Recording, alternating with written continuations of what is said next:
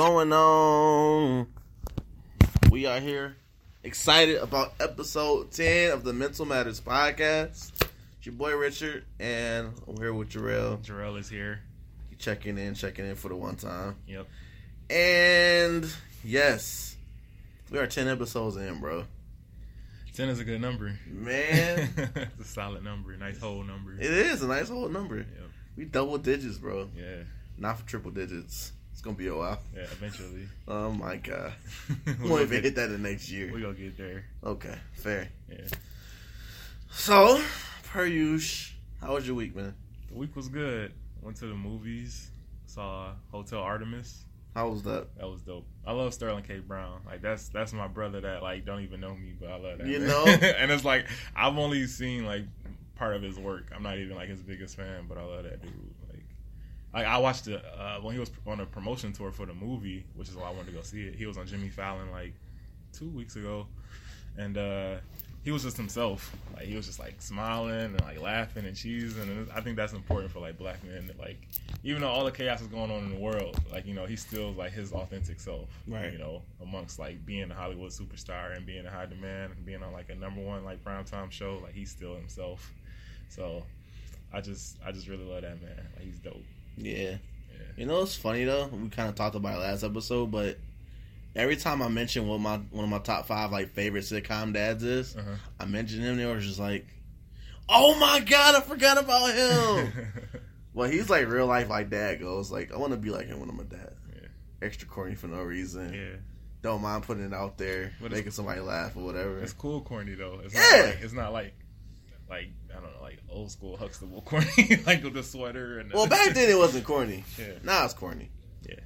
Right now Bill Cosby's corny. Yeah. But that's... Besides the fact that everybody and their mama picked Heathcliff Huxtable and not Bill Cosby for one of their favorite dads, I mean... That shows you the distinct difference. That shows you the impact he had is yeah. on the Cosby Show. So, I mean, give us just due where it's due, but mm-hmm. moving on. Yeah. So...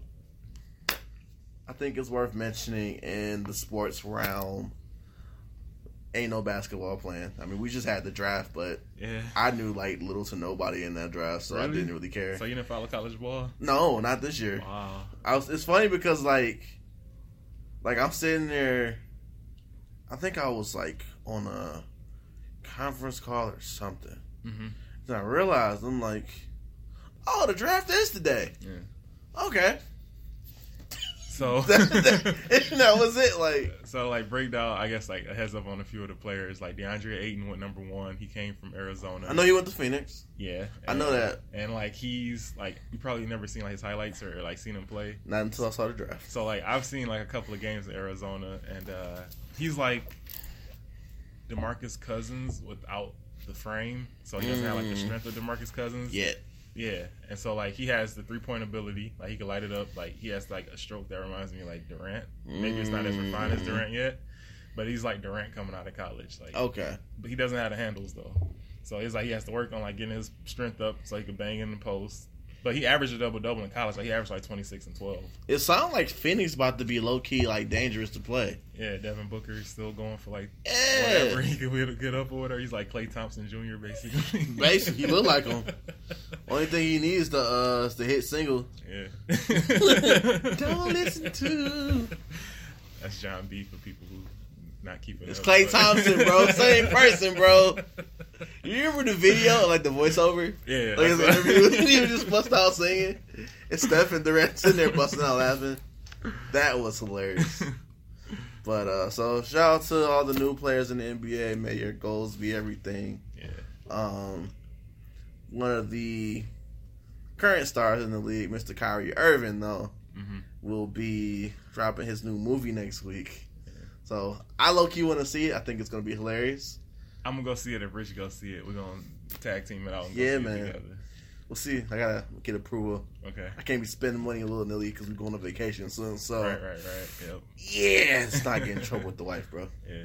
But uh, so shout out to Kyrie and all the people in that movie. Mm-hmm. Tiffany Haddish gonna be in that joint, yo. Yeah. You know it's gonna be funny. You know who else gonna be in there that I like and he has his own show coming out? Who? Lil Rel. Yeah! He's, he's funny. I can't wait. That's see? My man's from Get Out. Yeah, everybody see? Everybody from Get Out. No one's going to be going somewhat funny, though. Like, it has to be now. Yeah. So, that's happening. Mm-hmm. Uh, also in the sports world, oh, Mister Webber. Chris Webber. Chris Webber, man. Of the Fab Five. Yeah, he, uh, John Harbaugh, Jim Harbaugh, I should say. One of them. John Harbaugh is the Baltimore Ravens coach. Jim Harbaugh is coaching U of M. But so Jim Harbaugh. Brothers, though. They brothers, yeah. Jim Harbaugh called into some radio show, sports radio show. I think Chris Webber was the guest on there, and they like chopped it up right there on on online, like actually like the way airwaves was going on and everything. And like he asked Chris Webber to be like an honorary um, captain for like U of M football this season. And so Chris Webber was like, "Oh yeah, I'm definitely there." And that's like very like monumental for like U of M uh, athletics, because everybody knows like Webber was like banned from U of M after, you know, the whole scandal of him taking, you know, whatever money he took, and he pleaded, you know, guilty. He admitted to it, and mm-hmm. he was banned from the campus I think for like ten years, and then they lifted the ban, even though they took all the banners down from the team's success. Man. Basically erased them from the history books. They told him, you can come back now. And he was like, I don't even want to. So it's like they put a ten-year ban on him, and then he took another ten-year hiatus from the campus. And now sometime this fall, they didn't pick a day where, or a game where he's actually going to appear, but everybody's keeping an eye out for that, for him to be back on campus or in that amazing blue number four. Man. So that's dope. Shout out to one of the legends of our time, Chris Webber, man. Yeah. I mean... He was a Piston, so I'm giving his kudos. But uh, yeah, towards the end, right? Yeah, I mean, you know, yeah. he was he was effective. He was effective when he played. He wasn't like rookie sophomore mean. season Chris Webber, yeah, but yeah. he wasn't even like the third, fourth year player. Yeah, but he had a nice mid range. Yeah, he gave you that mid range. He gave a little tween tween bap. Yeah, shout out to Filet. Yeah. Um. So yeah. Um. So yeah, that's big news in the sports world. Other than that, I mean, ain't like we getting the basketball game no time soon. I'm probably going to try to check out one of these J B A games, though. Okay. When do they start? You know? They started already. Really? Yeah. I didn't know that. Started Thursday. Okay. So I'm going to try to go uh, see if I can catch some highlights. I don't agree with the way they've been uh, trying to dog LeVar in, in the media. Like, I know he's like, he doesn't have, like, the softness that the media wants. Like, even sometimes he irritates you me, know? But, like, they shouldn't be, like, dogging LiAngelo for not getting, you know, drafted, because he didn't get picked up by any team on a Thursday night at the draft. But, yeah. I mean, at the end of the day, and we'll kind of get into a little bit of this later, but it's like damned if you do, damned if you don't. Yeah. And as a aspiring father, I'll put it that way, you know, for me, I would hype my boys up all the time, too. And yes, mm-hmm. I would think they're the best in the world. Yep. And if I coach them all the time, then yeah, I'm going to think they're the best in the world because I coached them. Mm-hmm. So, I mean, I get his approach, and I understand that. I also understand how annoying he can be at some times. But I'm going to have that confidence in my kids. Like, yeah. that's going to happen. Mm-hmm. Like, you're not going to go to, like, a Little League game yeah. and be like, damn, my son sucked. Yeah. Like, no, you're not going to do that. Like, because you believe in your son or or daughter's abilities. Like, I don't know. I think that's just, like, stay off. Like, whatever. Yeah. But I'm pretty sure his time's coming. Um, one of my favorite undrafted players is Ben Wallace himself. So, I mean, we'll see how this all goes. Yeah, Ben Wallace. Now, I don't know if he's going to be like that defensive juggernaut, but what I will say is if you work hard, you play hard, and I'm sure you'll get your shot somewhere. Yep. Worst case, come to Detroit, man. We'll pick you up. See, I'm, I'm drafting everybody. Like, you drafting if everybody. You haven't noticed. I don't know. I can't I can't pick up everybody. That's our problem now. Like we got these guys who, who like, nobody else really had an eye for. Well, they can't we figure them. It out, so, I mean, what's the point? I mean, like, we just can't keep taking everybody. We okay. we did that already. Henry Ellison and, and, and who was the other guys? Uh, Bobo. Like, these guys, they taking, oh, Boban? They taking all of the salary cap money. Boban dunking on people not in L A, though. What do you mean? Man, he didn't do that here. They always get better when they leave. Yeah. Dinwiddie with the Twins. Yeah. That's all I gotta say. Even with the Lions too, like it's like a Detroit uh, thing. It's like they leave and yeah. Uh, yeah. I don't talk about the Lions. All right, I'm over the N F L right now. But. Yeah, I'm. So you boycotting this season, or is that another discussion for later? We'll say that for later. All right, we'll say that for later. So, anywho, positive notes only. I mean, at the end of the day, uh, hmm. one positive note for me though. I was just able to, you know, really try to take advantage of being more focused at work. Mm-hmm. Um, not to say I wasn't focused, but it's a lot of different moving pieces, yeah. a lot of different um, versions of Pushback. Okay. So I was able to kind of just get some reassurance mm-hmm. by people that's been seeing my work. Mm-hmm. And, um, you know, it feels good. You know, when you work hard and people recognize it, for me, it's like, all right, I'm doing something right. Yeah.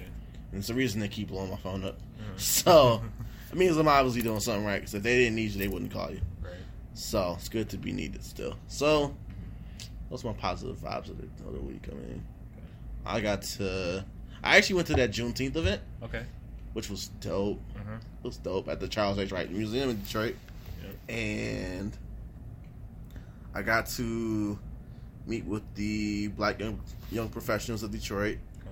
Caught up with some high school friends. And, you know, just have a blackity black time. I mean, mm-hmm. you know. Is that what everybody else called it, too? Or that's what it? I called it. Okay. That's what I'm going to call it. Blackity black. Blackity black. Yeah, why not? Uh, I got to... Also, some people were excited to hear about our podcast and what we're doing. Okay. So, I mean, yeah, we had a good time. So, oh, it was a good week this week. Yeah. We'll talk we'll talk about more of this week a little bit later, but uh, mm-hmm. big things happened this week, so. Okay. So, yeah. What's the positive vibe for you of the week, man? What, what? Positive vibe for me of the week? Yeah, man. I mean, like, I was doing uh, a spiritual fast this week. So, spiritual fast. Yeah, so our, our pastor called a fast. You know, we could still, you know, consume liquids. So, you know, a little chicken broth here, some juice over here, water, you know, that type of thing. So it was it was one of the, like, I don't always make it through whenever we call a fast. Like, it's like I always just end up like, I need, like, give some, me some Popeyes. Yeah, I need some real quick. Popeyes real quick. So give me them, give me them uh, spicy tenders real quick. Thank you. This is actually like one of the ones like in my life where I actually lasted. That's what's up for, for a long amount of time, and was still able to be productive and to get things done. And you know, it's just like I'm trying to like step my game up more. Um, step your game up. So, so I actually been. like getting things done as far as stuff that needs to be done, different like church organizations, okay, you know, planning different things. So cool. it was, it's been, I've been reading more books. Like I was telling Rich before we started recording, I was reading this book called Boundaries, and so mm. that that's been helping me uh, stay focused on not being uh, the person in a relationship that is like letting everybody else down, or like, because like I feel like sometimes in the past I'll be the person that I would have an idea. Like, if we were starting a podcast, I would I would agree to something, and I, I kind of, like, fall back a little bit. Man. Won't message somebody, and it's been, like, three days going past, and it's been, like, it's been three days, that's okay. And then it's, like, five days went past, and then I feel terrible, like, ah, it's been about five weeks, it's cool. It's been about five years, it's all right. So this, I, is, this is fine. So House been, on fire. I've been getting better at uh, not being a person who lets everything just pass me by recently. So that's that's Fair my positive. I've been more proactive, I guess. That's the word I was just summing up as. Fair enough. Yeah. Proud of you, man. I appreciate it. Yeah, man. I've been learning from you. You don't take no crap. Man. You know, James Brown said, nah. Papa don't take no mess. Richard don't take no mess. I don't. I learned that this week. We will get into all of that later. I promise. So, in the spirit of everything Juneteenth, Um, I kind of wanted to just kind of, I feel like, I feel like there's a lot of parallels between the reason we celebrate Juneteenth and, you know, even as just the culture itself, why we have the certain mannerisms that we do. Mm-hmm. Like, for example, I get a sense of panic when my boss says, I want to speak to you in my office. Yeah. Because I automatically associate it with something bad. Right. And it's like, I know it's not going to be bad because I've been busting my butt at work. So, uh-huh. Uh-huh. And I ain't cussed nobody out this week. I ain't, like, you know, saying nothing stupid to nobody. Right. So, I, what do you want to talk to me about? Uh-huh. And they'd be like, can you go get this signed by my boss? Yeah. And they'd be like, whoo, I'm not getting fired. Like, yeah. What you... You thought you were getting fired? Like, why did you think that? Like, I don't know. This is whole principal office theory, that's why. Yeah! And so we want to get into that. Um, you know, where does this type of mentality really come from? Like, what are some of the behaviors? And, mm-hmm. you know, how does it affect us on a current day level? And I think there's a lot of good and bad with that. Mm-hmm. I want to kind of do a kind of a rundown of what that used to and what that currently looks like and where we're going with it. So, for those that have been under a rock, you know, since they've been born, um, who've been somewhat sleeping, what they say now woke. Juneteenth is the ultimate celebration of the true abolition of slavery, um, as defined in on June nineteenth of nineteen sixty-five. And so, you know, everybody thought the Emancipation Proclamation was the end-all, be-all, and yeah. good old July fourth, and we love America, and all that good stuff. But we had about eighty-nine more years of just pure slavery. So yep. that was not the case at all. Mm-hmm. And, you know, even before that, you know, there was this whole um thing about, you know, just how our ancestors, especially, well, African-American ancestors were treated. It's not to say that we are the only culture that's ever been through a slavery um, period of our lives, but this is what we're talking about. Yep. So, you know, I, I just always go back to think, and I've always had this discussion with friends in the past, like, what was the mindset of an individual going through slavery? Like, you were always told you're less than, mm-hmm. you're never going to be enough. Don't you dare try to pick up a book and learn how to read. Right. It was, like, illegal for, you know, African Americans to, or slaves at the time, to learn how to read. Yep. And, you know, like, what, what type of impact do you think that really had on, you know, just our culture back then? Like, being told, like, hey, no. I mean, I think you're, like, constantly living in fear. If you're, like, in, like, under that oppression at that time. I mean, even when, like, the slaves first came here, I was speaking to one of my friends who who's not Black American, and they were kind of just like, hey, I didn't think of, like, any of the stuff that you said that went along with Blacks being slaves. And, like, I told them, I was like, well, when you think about the Blacks when they first came, or the slaves when they first came here, they weren't slaves when they first came here, Africans that turned to slaves, right? Right. So, um... when they first came here, there was, like, a language barrier, right? Mm-hmm. I mean, like, they're under an oppression. They can't even communicate with their oppressor. They don't even understand, like, what's going on. They just know that. I mean, they communicated, person... but it's not the way I would take these right, days. Right, right. You hit me right. these days.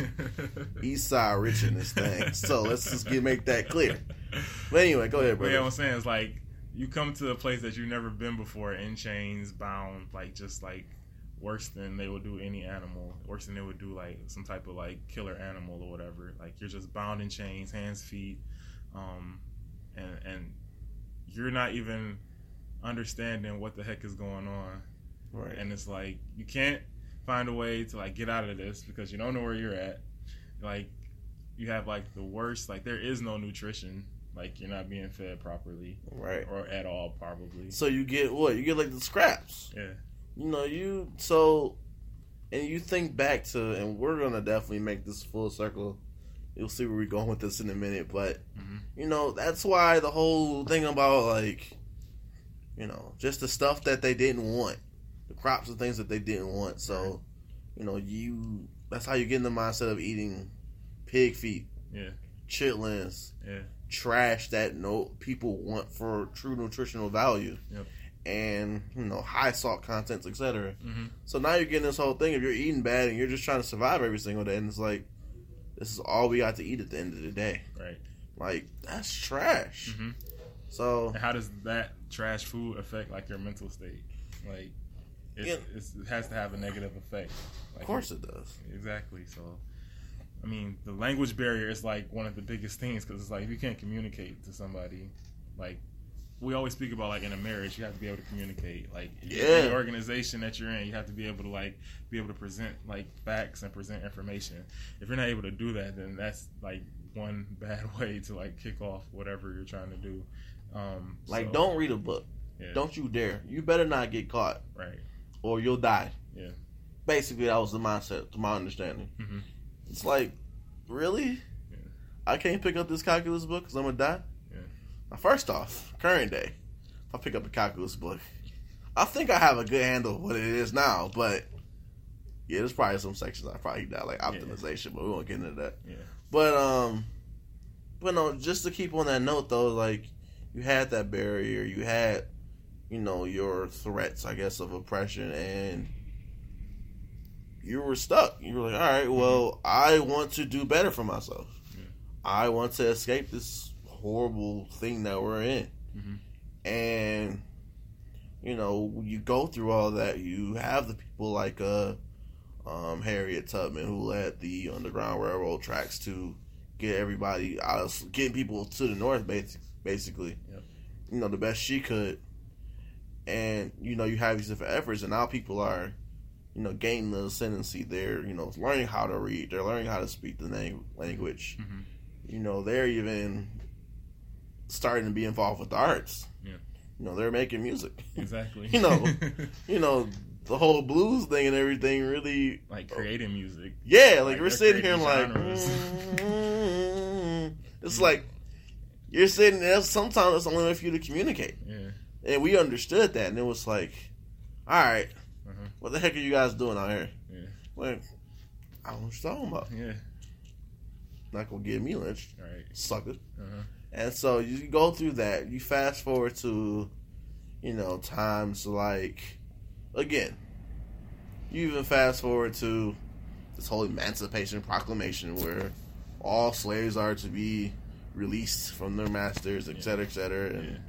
all that, and whole forty acres and a mule crap that never happened. Yeah. And still looking for that. And you still hadn't look. forty acres is a lot of land, bro. Yeah.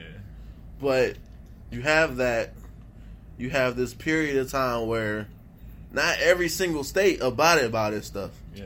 You're like, well, shoot, not us. Mm-hmm. How we gonna live if we don't have slaves? Yeah. Texas mostly. That's what I've been reading. Right. Yeah. And so they were, if not the one of the last states to get rid of slavery. Yeah. And when you have that type of deal, it's like, okay, now what do we do? Yeah. You know, in the eighteen sixties. Mm-hmm. So you go from that to now they're really gaining ascendancy. They're starting to, you know, become, people are starting to become more educated. Mm-hmm. They're picking up these books and go running with it. They're inventing things. Yeah. You get to like the early nineties, and then you have, you know, the, you know, Negro organizations being formed. Such in the early like, nineteen hundreds. Yeah, nineteen hundreds. Sorry about that.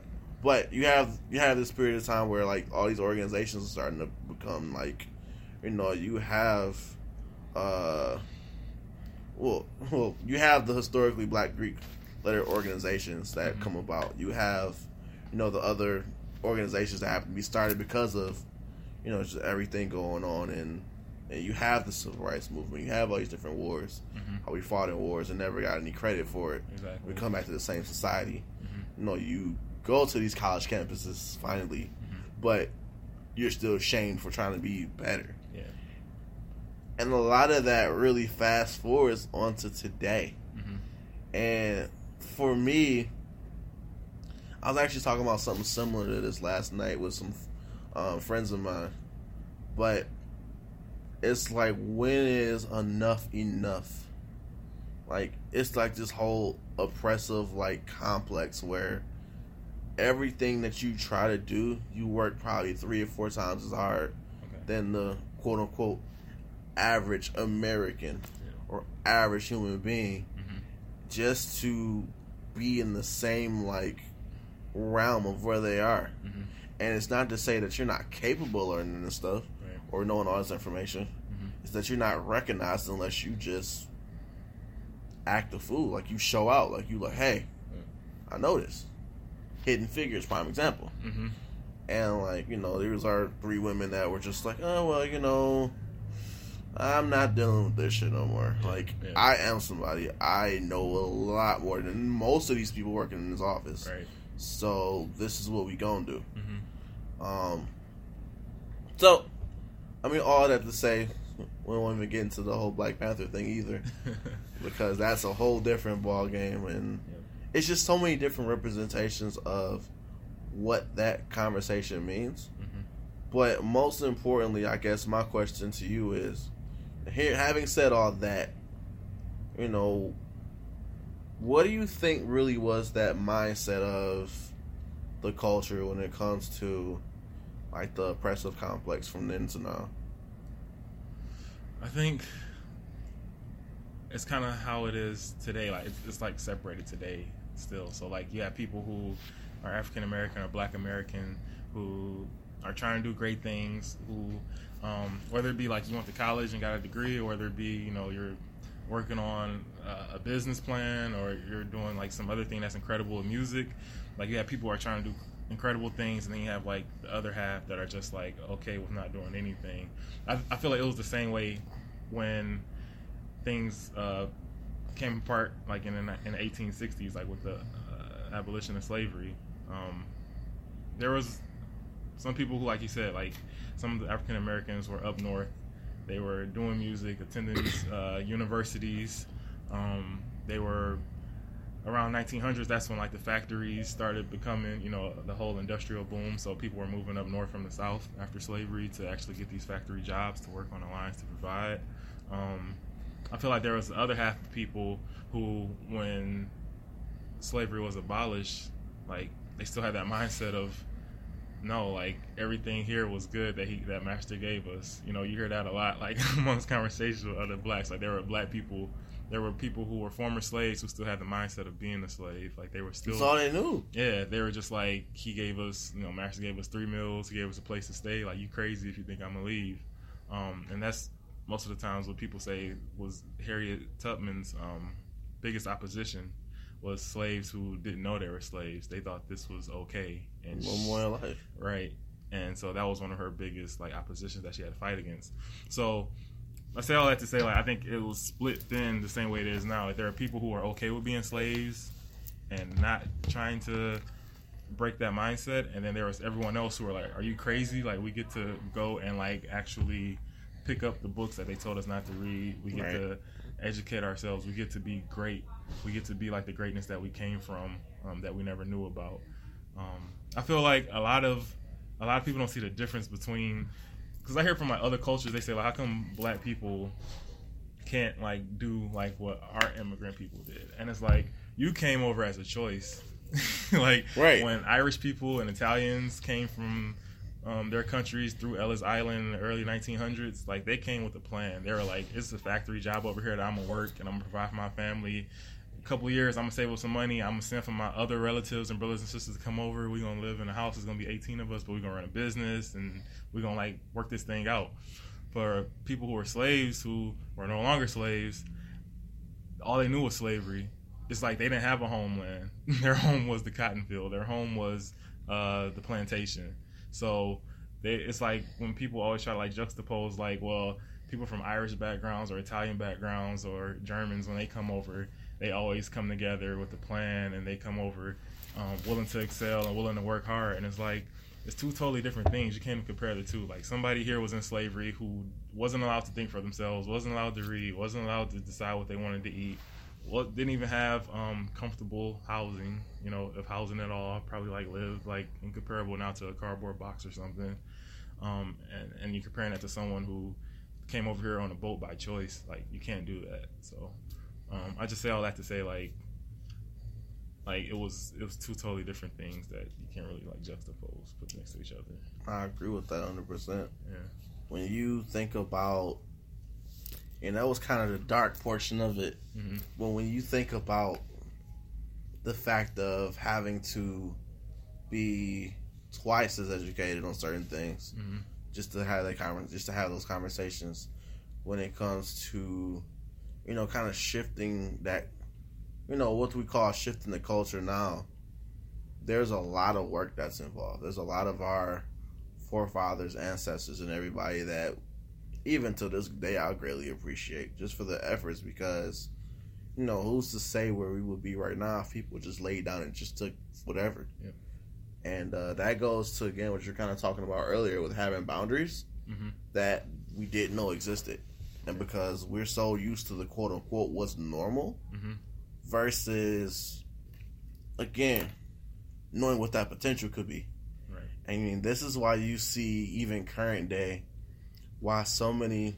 This is why Black Lives Matters matters. This is why, you know, blacks in STEM matters. This yep. is why, you know, I don't frown people that want to go into the arts. Mm-hmm. Or that, you know, want to go into skilled trades. This is why I'm literally like, yo, on some childish channel, on some childish Gambino shit, like, get your money, black man. Like, mm-hmm. you know, black sister, do your thing. Like, do your hair. Mm-hmm. Like, hey, yep. I'm um, for you running like beauty salons and everything. Do right. it because right. there was one period of time where we weren't allowed to have nothing. Right. And so now it's just like more of a flourishing type deal. And you, you know, and some people like, I don't like that. Uh, and I'll get into this a little bit, but I don't like that in those Jay-Z and Beyonce albums. It's like, but why not? Like, mm-hmm. we invented all this shit. Like, yeah. literally. Like, from the ground up. Literally. The White House, even. Yeah. We built all of this. Mm-hmm. Railroad tracks. We built those. Yep. Like, we literally bled to make this country great. Yep. This is why Juneteenth is important to us. Mm-hmm. And now you think about when it comes to, like, the pioneers of, like, music, mm-hmm. the pioneer of, like, radio, T V, the arts, everything. That's why so much, not only so much money was invested, but that's why the freaking new African American Museum in D C is four levels strong. Okay. Because that's only the highlights. Mm-hmm. Only the highlights of what we could capture okay. from the inception of, like, being dragged to a country we didn't belong to. Yeah. To current day, me and you recording this podcast and shifting the culture forward. Yep. This is every like everything in between there. Mm-hmm. We could probably have another two hour episode, but more importantly, we could probably spend like the next I don't know if we re- retold everybody's story, mm-hmm. we'll be as far down the road as you know we are from slavery. Okay. That's how much time we need to do that. Yeah, so yeah, uh, yeah exactly. So, I mean, all that to say, you know, they're shining examples. So, for example, the N B A is one of the most, like, black-dominated sports, right. period. Yep. Point blank. Uh-huh. You tell me who else run the N B A. No. Nobody. Nobody. Blacks do. Nobody. We run that. Right. Sorry, we just do. Right. It's not even a, a gloat-type deal. We yeah. legit run it. Yeah. Facts. Moving on. um, all the major, well, all the major sports except for, like, I'll say the N B A and N F L. Um, hockey's a little different. Yeah. Because, no, because we don't want to freaking skate and play hockey. I'm sorry. Yeah. I don't. But there are some dope athletes that are African-American, though. Mm-hmm. Um, a lot of that, you know, mentality comes from, hey, we have a competitive spirit because we know we got to come in dominated just to be competitive. Yeah. And now we end up running away with certain sports. Mm-hmm. So, I mean, you have that whole culture and mindset. You have, you know, the arts. You know, you have music. I mean, let's just look at one of the most well-known music artists right now. You can just name them and go on. Yeah. You know, this is like, you know, pop artists. This is everything of hip-hop, R and B, mm-hmm. just jazz, right. blues. Rock and roll. Rock and roll. Yeah. Like the fact that the Motown Museum is what it is today. Mm-hmm. Like creating a whole different sound called the Motown sound. Right. Um, man, I know I'm forgetting stuff. I, I know I'm forgetting stuff. It's fine. But the key point of the matter is like we literally like invented a lot of this stuff and technology and everything. Some of it's being accredited to other cultures yeah. kind of makes me a little upset. Mm-hmm. But more importantly, we know at the end of the day, like, oh, yeah, we techno, did we did that. we did that. We we on something else now. Yeah. Like, period. Like, people had podcasts back in the day, you know, mm-hmm. current day. Mm-hmm. But now we like, all right, mm-hmm. it's ours too. Yeah. We, we more than likely we invented that too, but... Yeah. I can't find a person that started it yet. Stay tuned. Yeah. But, um, you know, this is why it's important to understand, really. And I think this is why my teacher used to get mad at me back in the day. Okay.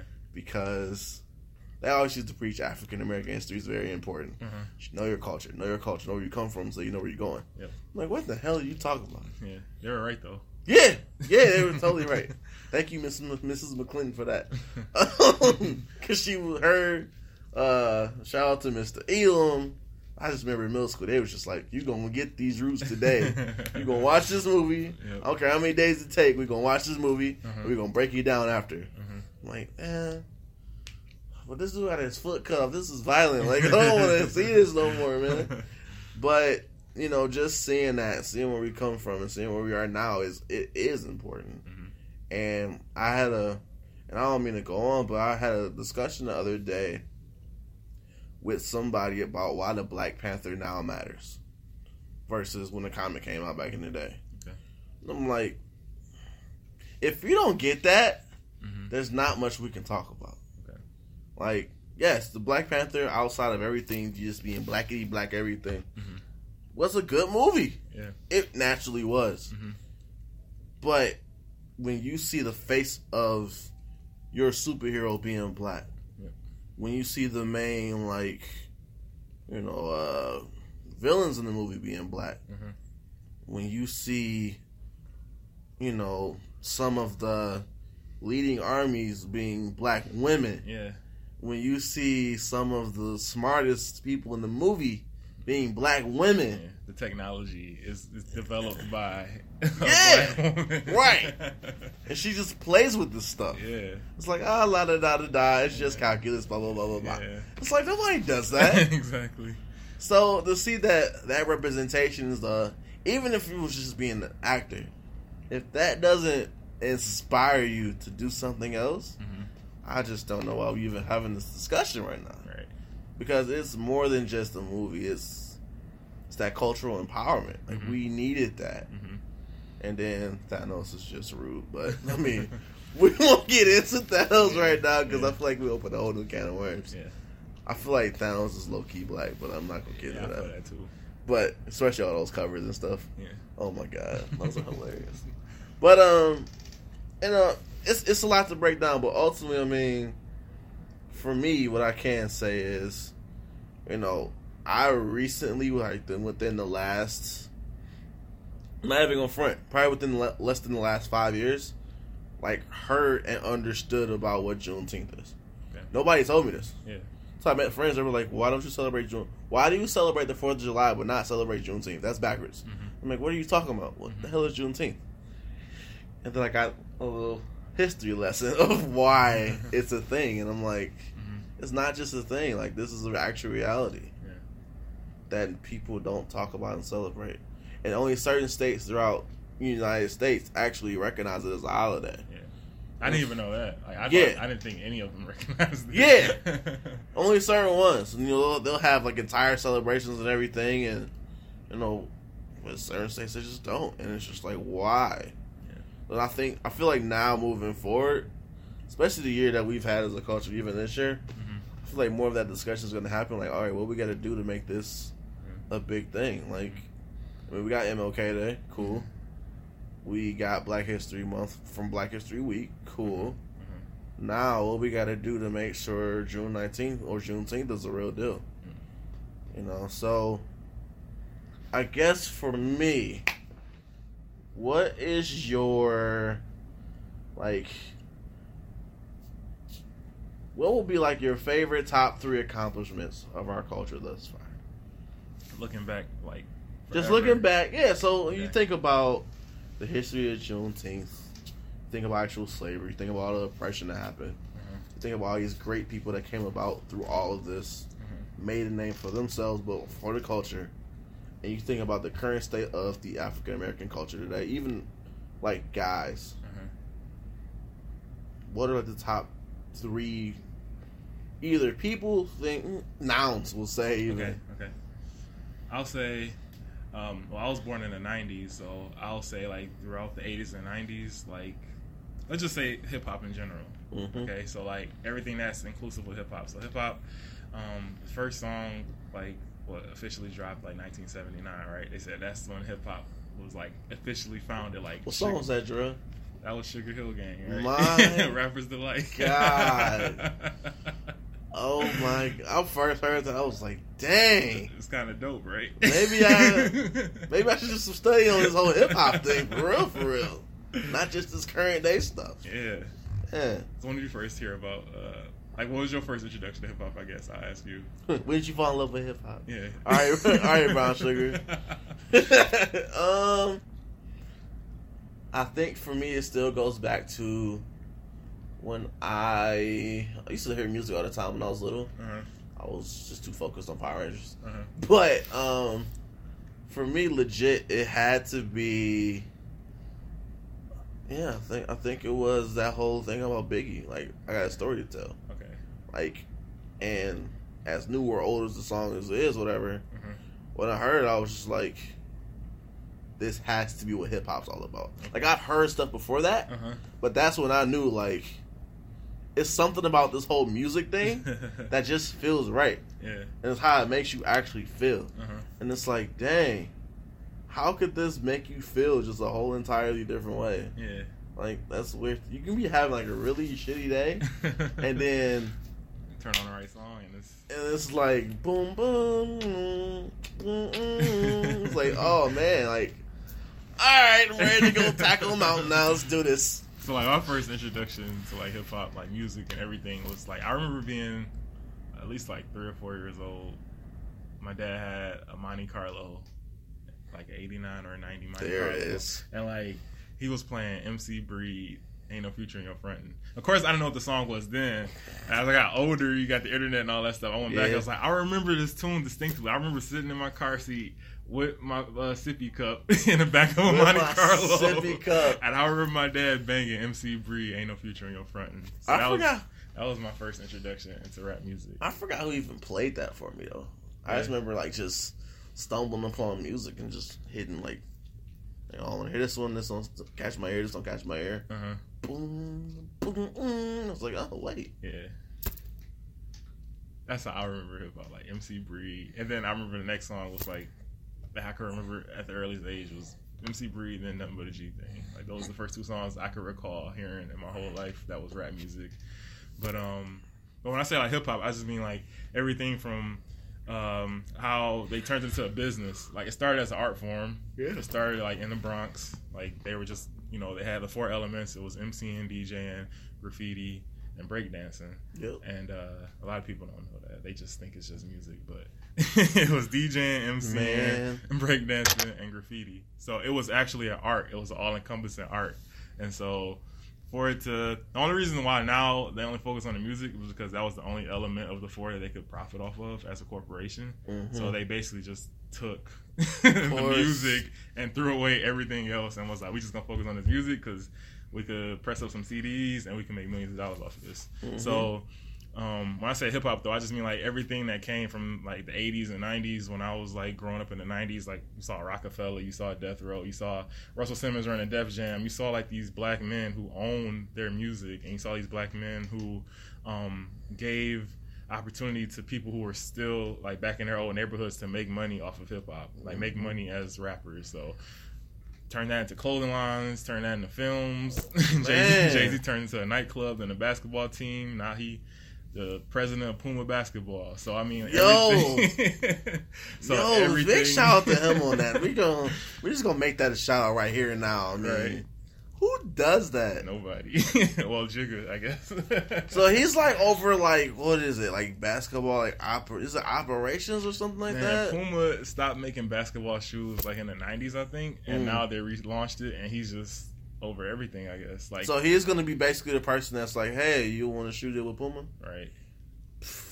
He just signed the uh, DeAndre Ayton, right? I think the I think so. Pick. I think he just signed him. Because you got that, and now he got Rock Nation, too, obviously. He got yeah. the whole, like, sports agency thing there. Yep. So it's like, dang, like, dude, mm-hmm. come on, bro. Yeah. Get money, black man. Right. Come on, Carter family. Exactly. And they got the world tour coming up, so it's just hip-hop being able to just do I all of that. am actually going to this On The Run tour, like, On The Run two tour. Mm-hmm. I'm actually here for it because I've never been to like a Beyonce concert in my life. Okay. I've also never been to a Jay-Z concert. Okay. So to get both after they drop an album, it's yeah. like that's dope. But like even back to like you know you got the music, you got the arts, you got acting, you have just mm-hmm. all these different things, and it's just like mm-hmm. where do you even go from here? Yeah. Like you got, and now I'm even proud to say like just being a black engineer, mm-hmm. it's like dang. We've done still. We we still have a nice ways to go before we quote unquote do it all. But with our the mindset of our culture, we'll never be satisfied. Yeah, and that's a good thing because that's the kind of the mindset that got us out of slavery.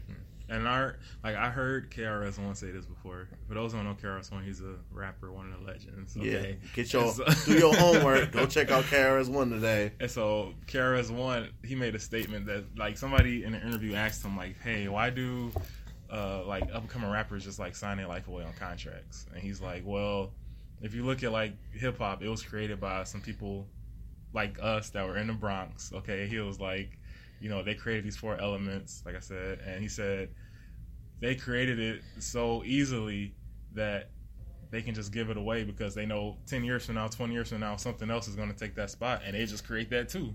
Just like how you said, like rock and roll, gospel, Hours. jazz, all Hours. of that stuff, like all that. Just freely created it, and then we just say like, you know what, like we're going to make something else that's doper than this, like ten, twenty years from now. So even current day, let's think about that because, I mean, we're used to hip-hop and rap, yeah. But now you got trap. You got, you know, mm-hmm. these quote-unquote mumble rappers that's doing it big. Yeah. And, you know, you look at that and it's just like, where else do you even go? Like, my God. I hate trap drums. This thing that's hot now. You, you know where that's from. I don't know that. Do your homework. You, okay. know, where that, you know where that's from. You said you trap drums. Trap drums. Trap drums. Trap drums. Drums, okay. Trap drums is the thing that's hot now. Okay. Somebody know where that's from. I haven't heard that yes, like, you have. phrase coined before. You have. Okay. You have heard it. I don't know. I'm going to play it for you when this is over. You're going to be like, oh my God. Okay, I okay. know. I'm looking forward to it. Yeah, I know. I'm about to go cue up the song right now. So, yeah, I say like hip hop, number. that's my, my one favorite. I'll put that as number one because that's been like in my lifespan that I've been able to witness. Mm-hmm. Uh, the second one that I'll be proud of is just the civil rights movement. Mm-hmm. Like that whole block from like, I guess like late fifties till, you know, every they like basically broke us apart. Like the fact that we were able to like organize as a culture, not just organize and just say like, hey, we're going to barbecue or, or we just going to like, you know, have a party. We organized in a political mindset. We were able to get laws passed, get laws overturned. Um, we were boycotting uh, bus systems that uh, didn't want to serve us. Um, we were able to just unionize. We were able to come together and say, hey, this is who we are. This is our leader. This is the person who's going to fight for us. And we got behind that person. So I feel like that's something that I think that's what we, like, within, like, this generation, like, we haven't done that yet. Mm. And I feel like that would be, like, how you say, oh, where we go from here. I think that would be, like, our next step to say, this guy is our leader. Like, whoever that guy will come to prominence to be. And, like, all of the culture gets behind that person. Mm-hmm. Um, so that would be the second thing that I would say as um, African Americans that we should be proud of. So hip-hop and then, like, the coming together for the civil rights uh, movement in that time. And the third one, uh, honestly... I honestly don't know what I'll put third. Really? Yeah. Mm. I'm trying to think what I'll put first. I think it, I think a third I will put... I think I'll put... Let's see. I would say like the black intellectual movement that occurred in the early nineteen hundreds. Like with Langston Hughes, Marcus Garvey... Like all of those like prominent authors, prominent um, thinkers, I would say I'll put that there. That's fair. I'm because, with that. Because coming out of slavery, there wasn't a model that was set for something like that to take place. Mm-hmm. And for them to be like the mold that we can look back to and say, hey, they came to prominence with their thinking, with their spirituality, um, with all of their beliefs. They wrote it down. They documented it. They were thoughts. And they were professors. They were scholars. Um, And like even today, like when I was when I was in middle school, I didn't even know who Marcus Garvey was. And it's funny because the first time I heard his name, I was on a basketball team from my middle school, and we were playing Marcus Garvey Academy. And I'm like, who the heck is Marcus Garvey? And then I turned like probably like four or five years later, I'm on the internet just like searching or whatever, and I stumbled across his name. Like, oh yeah, we played at school, so I look him up. And I'm like, wow, this guy was like, like back to Africa definitely. Like he had like a plan. And, you know, yeah. So I would put that third, like just like that whole like mental space that came about in the early nineteen hundreds with hmm. African Americans. If I had to pick three things, persons, just anything we've been able to do as a culture. Um, I would even go as far as saying the black educational system, like. Support system we have now as far as STEM is concerned. Mm-hmm. it's such, you know, ever since, you know, just I can think back far enough to, mm-hmm. you know, there's always been really dope scientists, you know, engineers, mathematicians, and everybody mm-hmm. that, you know, just put their brains to it and just made it happen. Mm-hmm. Um, you know, with Lewis Latimer being one of them. And, um, you know, just just as a culture, even current day, mm-hmm. of, I can, I guess even like all, like literally I think about all my friends. Okay. Like all my, I have my friends I grew up with. I think about all my current day actual, like, friends I went to college with. Uh-huh. Call them college friends. Duh, Richard. Um, like, all of them are legit either in STEM or engineers. Mm-hmm. All of them. Yep. We're normal people yep. in our world. But ooh, they're all, like, some either engineering students or engineers. Yep. And it's just like, who does that? Like... That is the new wave, huh? Yeah. That's like, we all have smart... Like... We are our smart friends now. Uh-huh. Like, we can have intellectual conversations, yep. or we can turn up. Yep. Or we can blast ratchet music. We can yeah. bust some Rihanna out and just be happy. That that balance is important. Yes. Very, yes, it is. It is very important. Um, if you say that, I'll probably fight you. Um, but it's very important because, I mean, there's sometimes we need to have these discussions, yep. and then there's sometimes where I don't feel like thinking. Mm-hmm. So let's go play two K or something, right? Yep. Um, I think I kill you in two K personally. I don't know about that. I think I... I'm going to see if I can uh, make that happen. I'm going to kick your butt in two K. But anyway, sidebar. So definitely like the kind of the black educational movement now. Mm-hmm. Um, especially far as, especially as far as STEM. Mm-hmm. Um, I would say the widespread... Uh, I would say the Black Lives Matter movement. Okay. Because just... Because... Not that I see the one hundred percent support of it, but I see, like, the idea and the um, the need for it. Because, you know, just because I tell you that I love my culture mm-hmm. doesn't mean that I hate yours. Right. It does not mean that. It's yeah. never mean that. Mm-hmm. Like, even when we were slaves, yeah. yes, I believe in my people. Mm-hmm. Believe in them before anybody. I'm supposed to. Mm-hmm. I'm supposed to take pride of where I come from. Yep. Period. Like, if I didn't, I'm a shitty person. Right. So, I mean, yes. As far as that whole movement, I mean, just people understand, like, hey, I am who I am. I love who I am. I love the fact that we matter. Uh-huh. But the fact that I have to tell you this and you not be convinced of it, mm-hmm. just you to even challenge it is annoying. Because you're not understanding the fact that that why we're having this discussion in these in these times. Like, you're not thinking about the fact that we're targeted by, everyone. I believe targeted by everyone, but especially in this case, police brutality. Yep.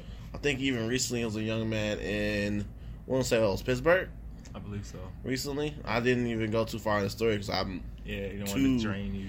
Yeah, like, it, it gets to the point where I need to focus my attention on actually reading this stuff because it's draining. Mm-hmm. But, you know, just situations like that is why we're sitting here in the streets screaming, yes, black lives do matter. Mm-hmm. It's not to say yours don't, but this is what we're talking about right now. Right. We have to force the conversation to happen. Mm-hmm. And as annoying as that is, I'm just love the fact of how resilient we are to still having those discussions as a culture. So, um... And I would even go with the third one being this. Yes, all these things do matter, but most importantly, and I'm going to see if we can even quote-unquote start it even, not to say it's not. Yes, black mental health does matter. Yep.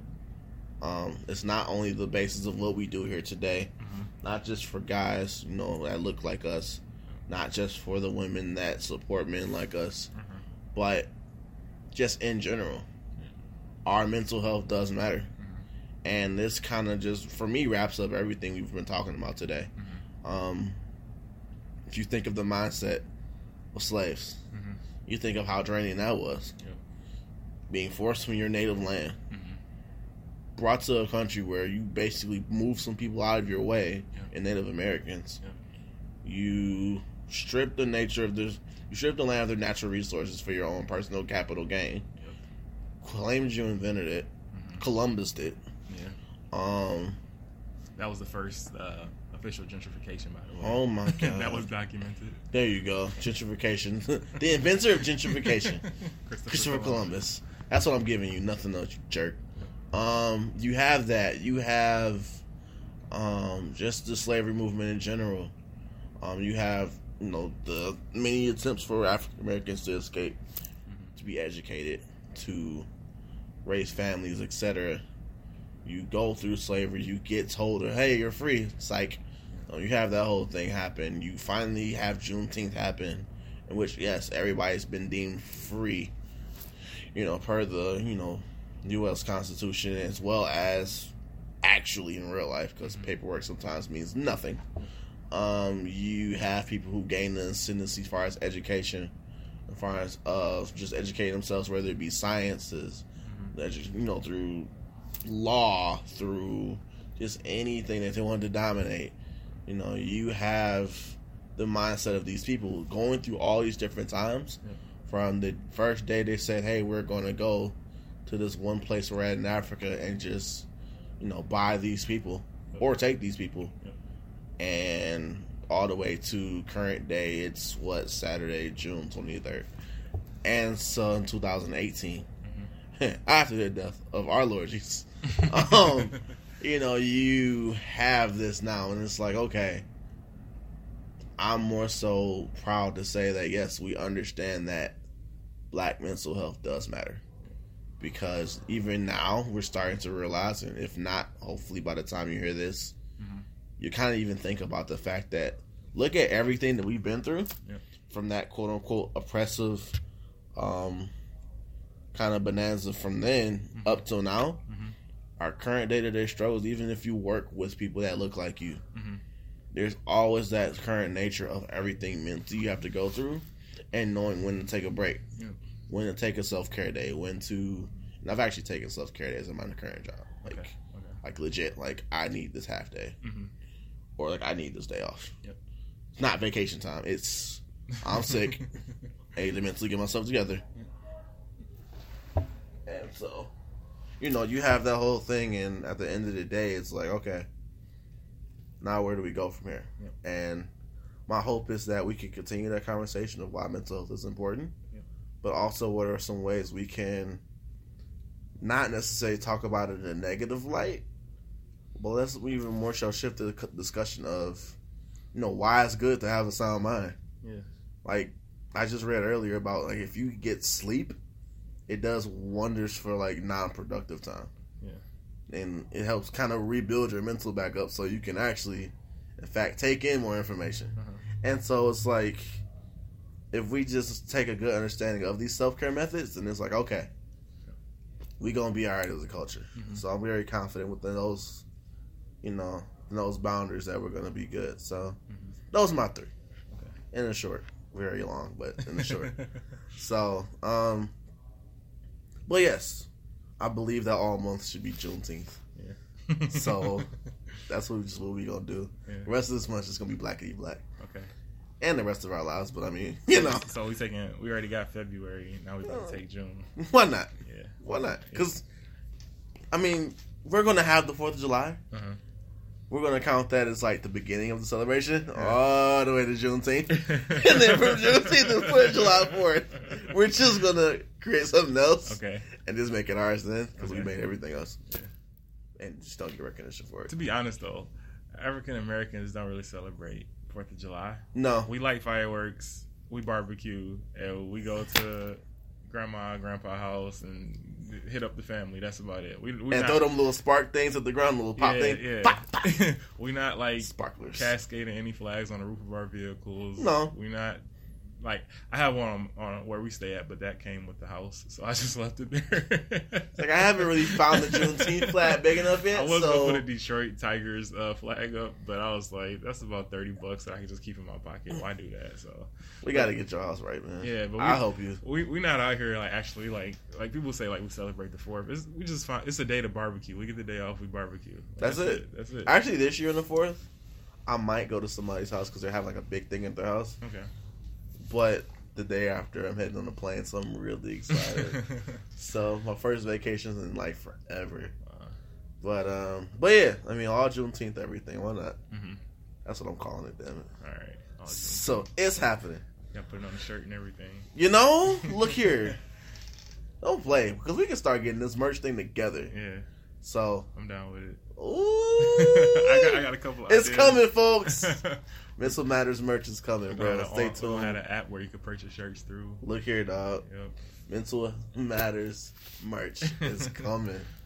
Stay tuned. Also, some other things coming. Yep. So let's get into the shout outs. We are just zooming through this, but it's not intentionally. It's because we want to bring you more purpose. So, episode ten, we experts, bro. Yep. Experts, what up? Anyway, so I got two. We got two. However you want to do this. We'll start, because, I mean, I love dope music. We talked about Nas last week. Mm-hmm. It's kind of blending two and one this week. But shout out to Nas dropping his new album. But by the time we finished recording mm-hmm. last week, we got the Blackest Blackest album in the world that just popped up on my title. Yep.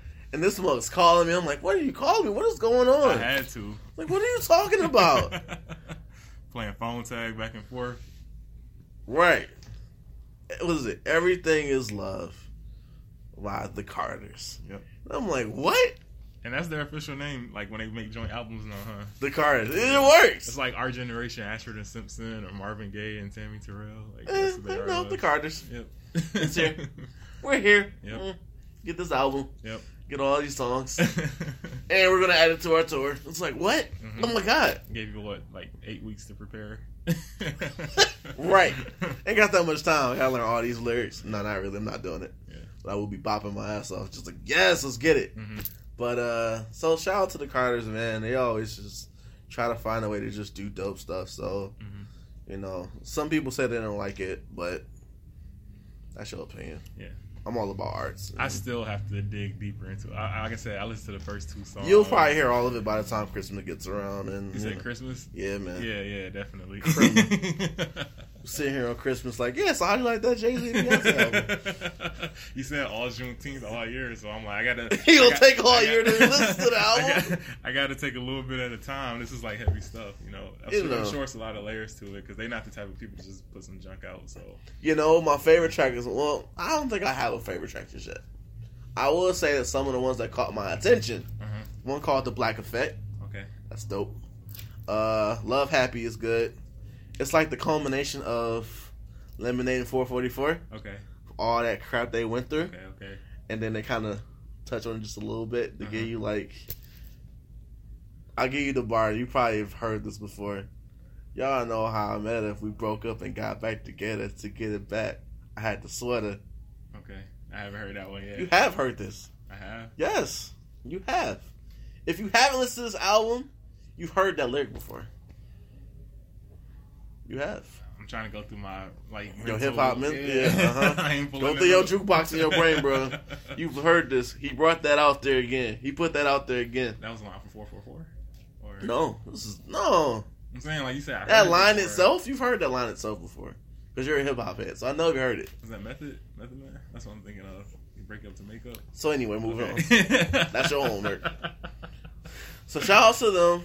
And it's probably one of my favorite ones of this week. So you have the Mental Matters Podcast. Yep. Which is us. Mm-hmm. Yay. Cool. You have the Melanated Budget. Yep. Get your money right. Madam E P. Yep.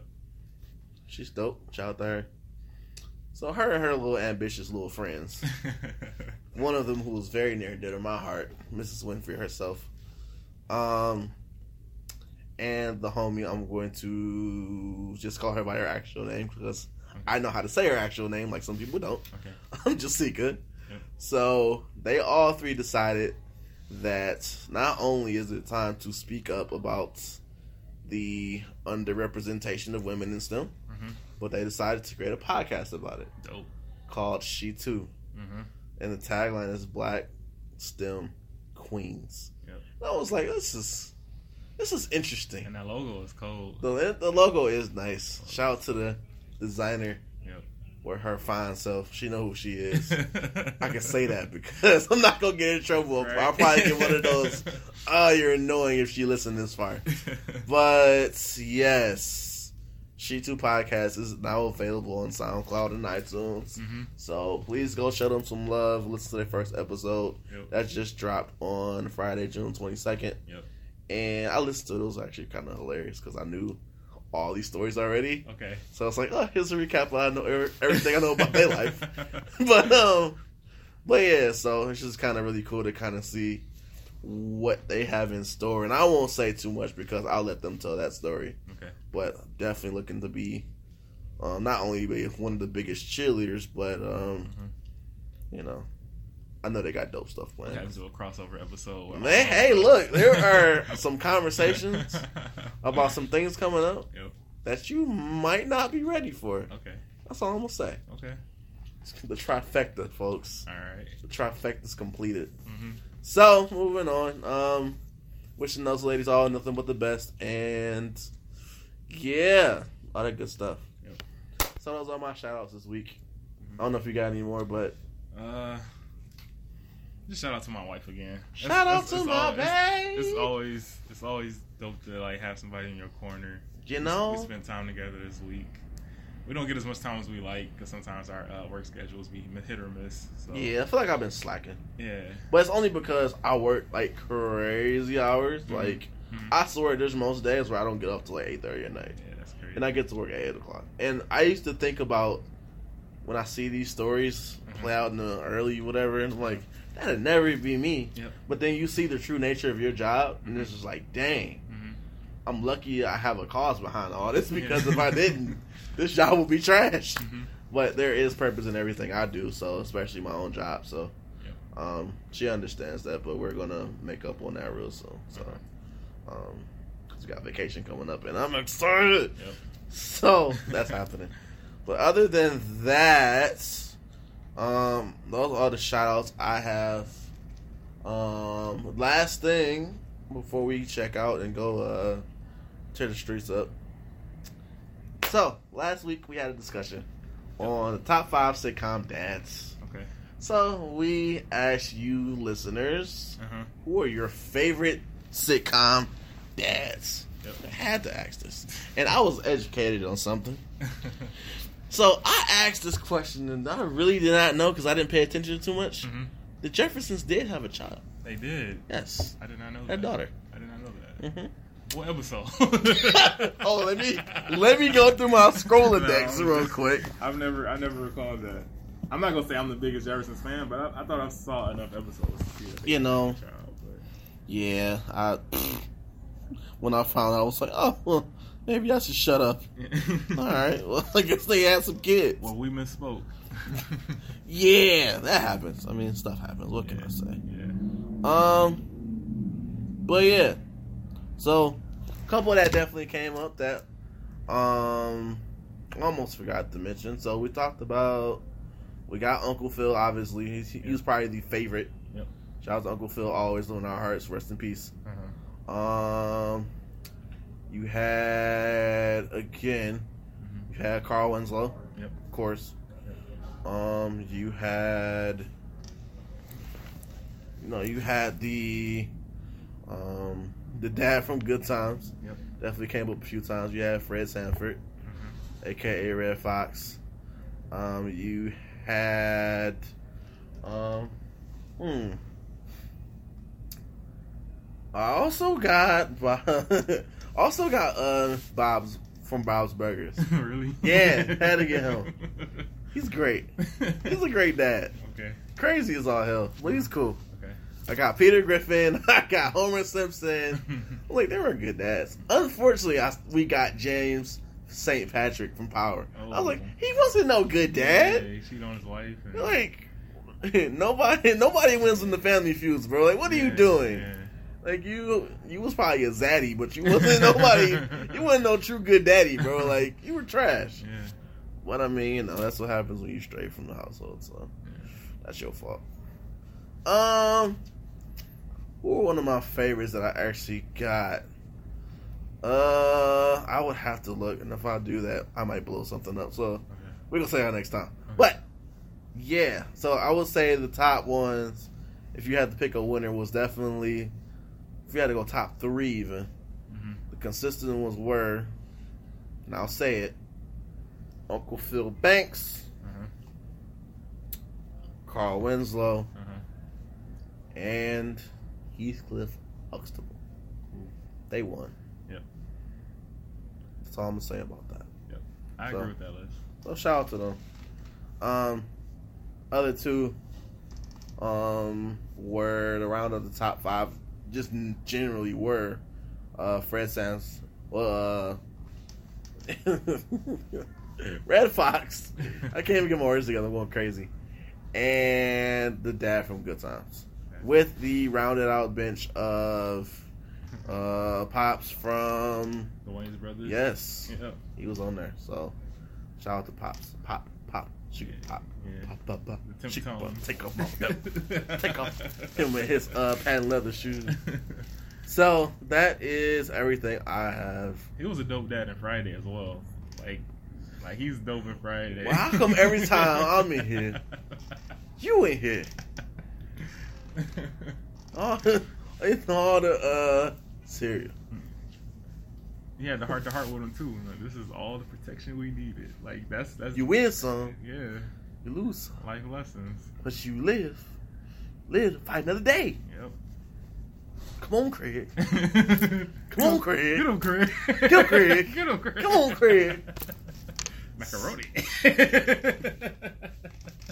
Oh man. Yeah. Y'all to the classics. See? Great black acting. Yep. That was blackity black. He said he only got, I think he said he got five thousand dollars for that role. Really? Yeah. God damn it. Because he said, like, they took, if you watch, if you look it up on YouTube, we did an interview, but he was just saying, like, on Friday, the movie was written, you know, and then Ice Cube came to him because he liked him in Boomerang when he was acting, I think, like, Eddie Murphy Pops in that movie. Yeah. And then he said, like, oh, before, like, all of the New Line Cinema stuff came along, it was just Ice Cube was going to finance it itself. Ice Cube was like, I give you five thousand dollars to do this movie. And then New Line Cinema came along after they made the movie and bought it from Ice Cube and did some contractual stuff where Ice Cube could still, like, prorate, like, whatever it's going to make, he'll still make percentages off of that since New Line Cinema was doing all the promotion and stuff. But the rest of the actors, like Chris Tucker, Bernie Mac, they still had, like, whatever Ice Cube paid them out of pocket. So, wow. But he said for next Friday, that's when he got his million. So, yeah. At least he got his coin. He deserves. Yeah, he, four years he later. He made that movie. Yeah. He made that franchise, yeah. if you will. So, yeah. Shout out to Pops. Yeah. He could be John Witherspoon to you, but he's Pops forever. Yeah. So deal with it. You call me wrong, I don't care. Yeah. Jerks. Anyway, um, so yeah, that's all I have in these podcast streets. On my end, I don't know if you got something else. You but spill uh, it, right? Man, I don't. You don't know if you're gonna spill it. You know, I did this one last time. Okay. Because my God. All right, so my spill it is. And I'll try to make it brief because I've talked about this a few times. Mm-hmm. Um, so, as you all may know, I'm a black young man trying to make it in society. Mm-hmm. On the brink of twenty-nine, which is, wow, it's happening very soon. Mm-hmm. Um, engineer by trade, husband twenty-four seven, twenty-eight five, whatever it may be. Um, twenty-eight eight, actually. It's eight days out of the week. Why not? Because I make that happen. um, Love my dogs.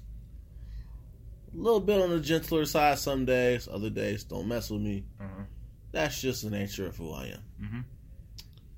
What I don't appreciate sometimes is...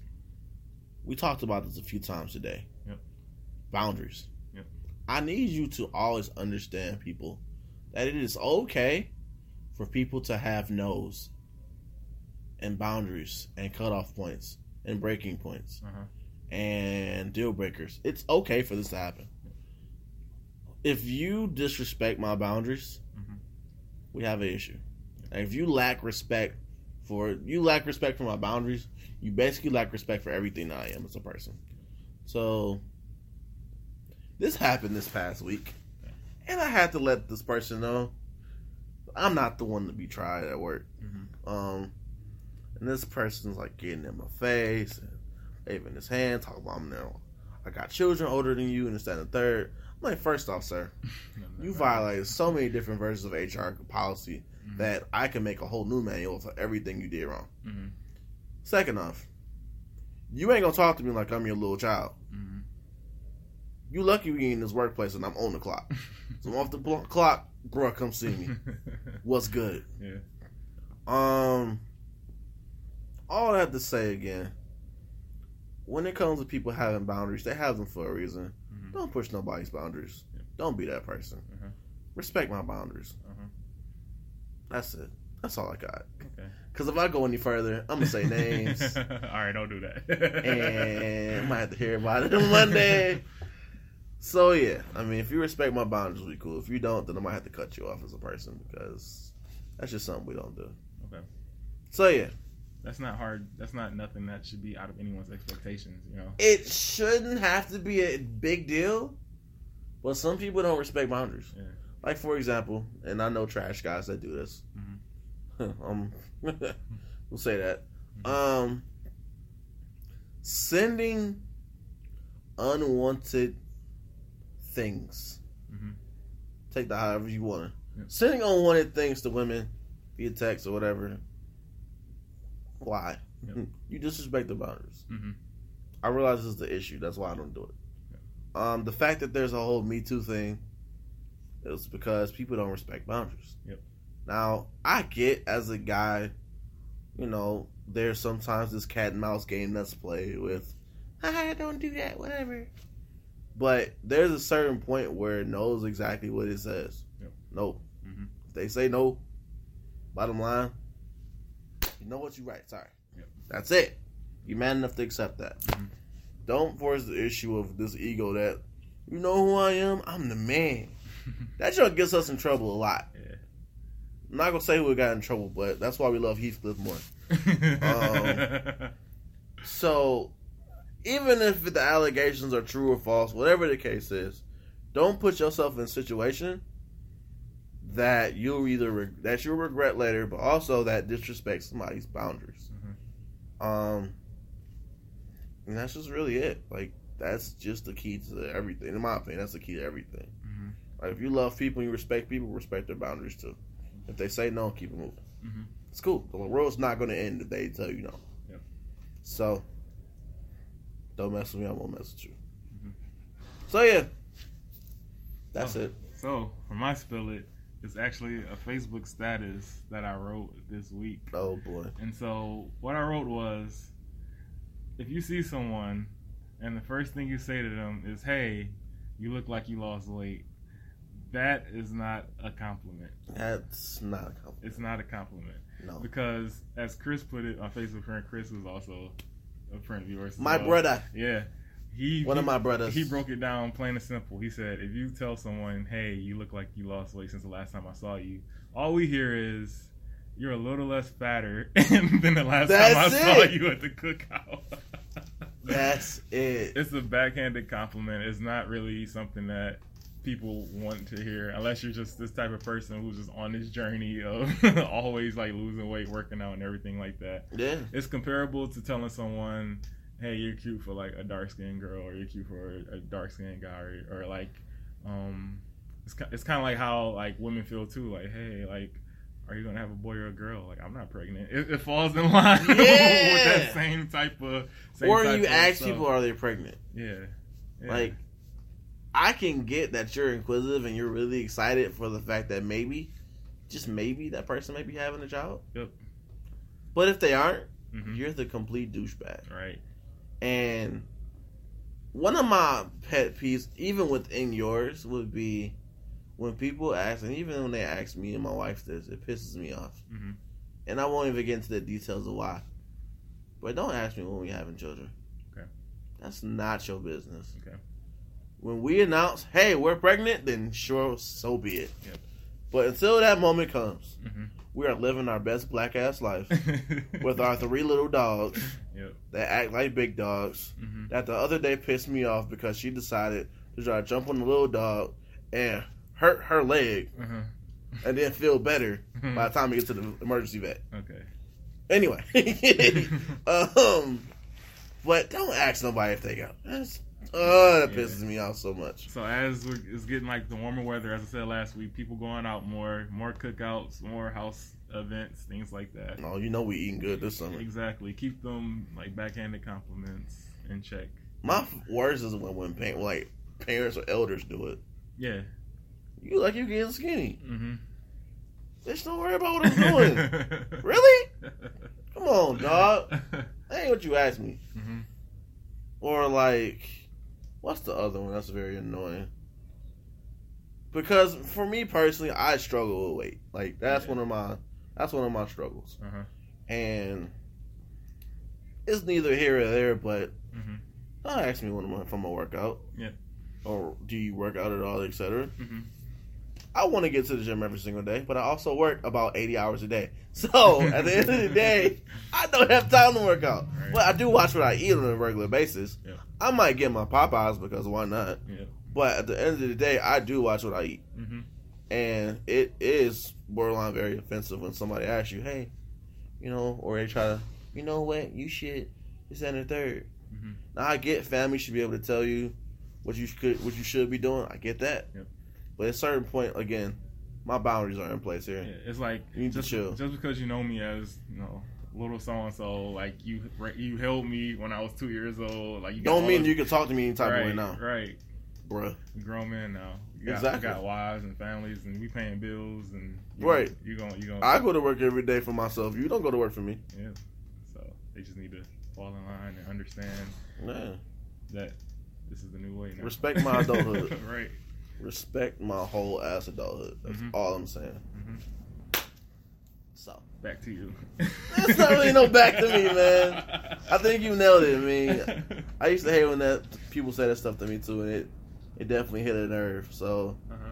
you know, again, you know, respect our boundaries, and don't tell me like I'm losing weight. So I'm gonna look at you funny the rest of that day. I'm laughing because I thought we had wrapped it up. I see that it's a, it's a topic that, that we that, might have to get back yeah, to this. We're gonna have to make an episode. Write that down, y'all. This is gonna happen. But anyway, yeah. Uh, that wraps up episode ten. Thank you all for listening. Thank you all for your comments, your support, your love so far in this journey. Because without you guys, we don't do what we do anyway. Because mm-hmm. nobody will listen. Mm-hmm. So. Um, if you have a mental matter that gets on your nerves, feel free to hit us up on Facebook, Instagram, or Twitter. Mm-hmm. Search for us at Mental Matters Podcast. And also listen on SoundCloud, rate us on iTunes. Mm-hmm. A bunch of instructions. I'm not telling you to do it all at once. If you did, that's dope, though. Yep. Because we don't know how to get better if you don't tell us. Mm-hmm. And if you have topic ideas, concerns, or something you want to spill it about, feel free to email us at mental matters podcast at gmail dot com. Yep. And that's it. That's it. That's all I got. Yep. Um, if you see us this summer, we're looking to get to different festivals and whatnot this summer. And if you get a big Mental Matters card in your hand, then you know to go listen to it. So, yep. all that good stuff. So, tell your friends about us, family. And we're just trying to make sure y'all minds right. That's it. Yep. We're here to serve y'all. Here to serve. Episode. Sorry. sorry, sorry, sorry. And Chip Schmidt said, what up? Okay. My man. Yep. Peace.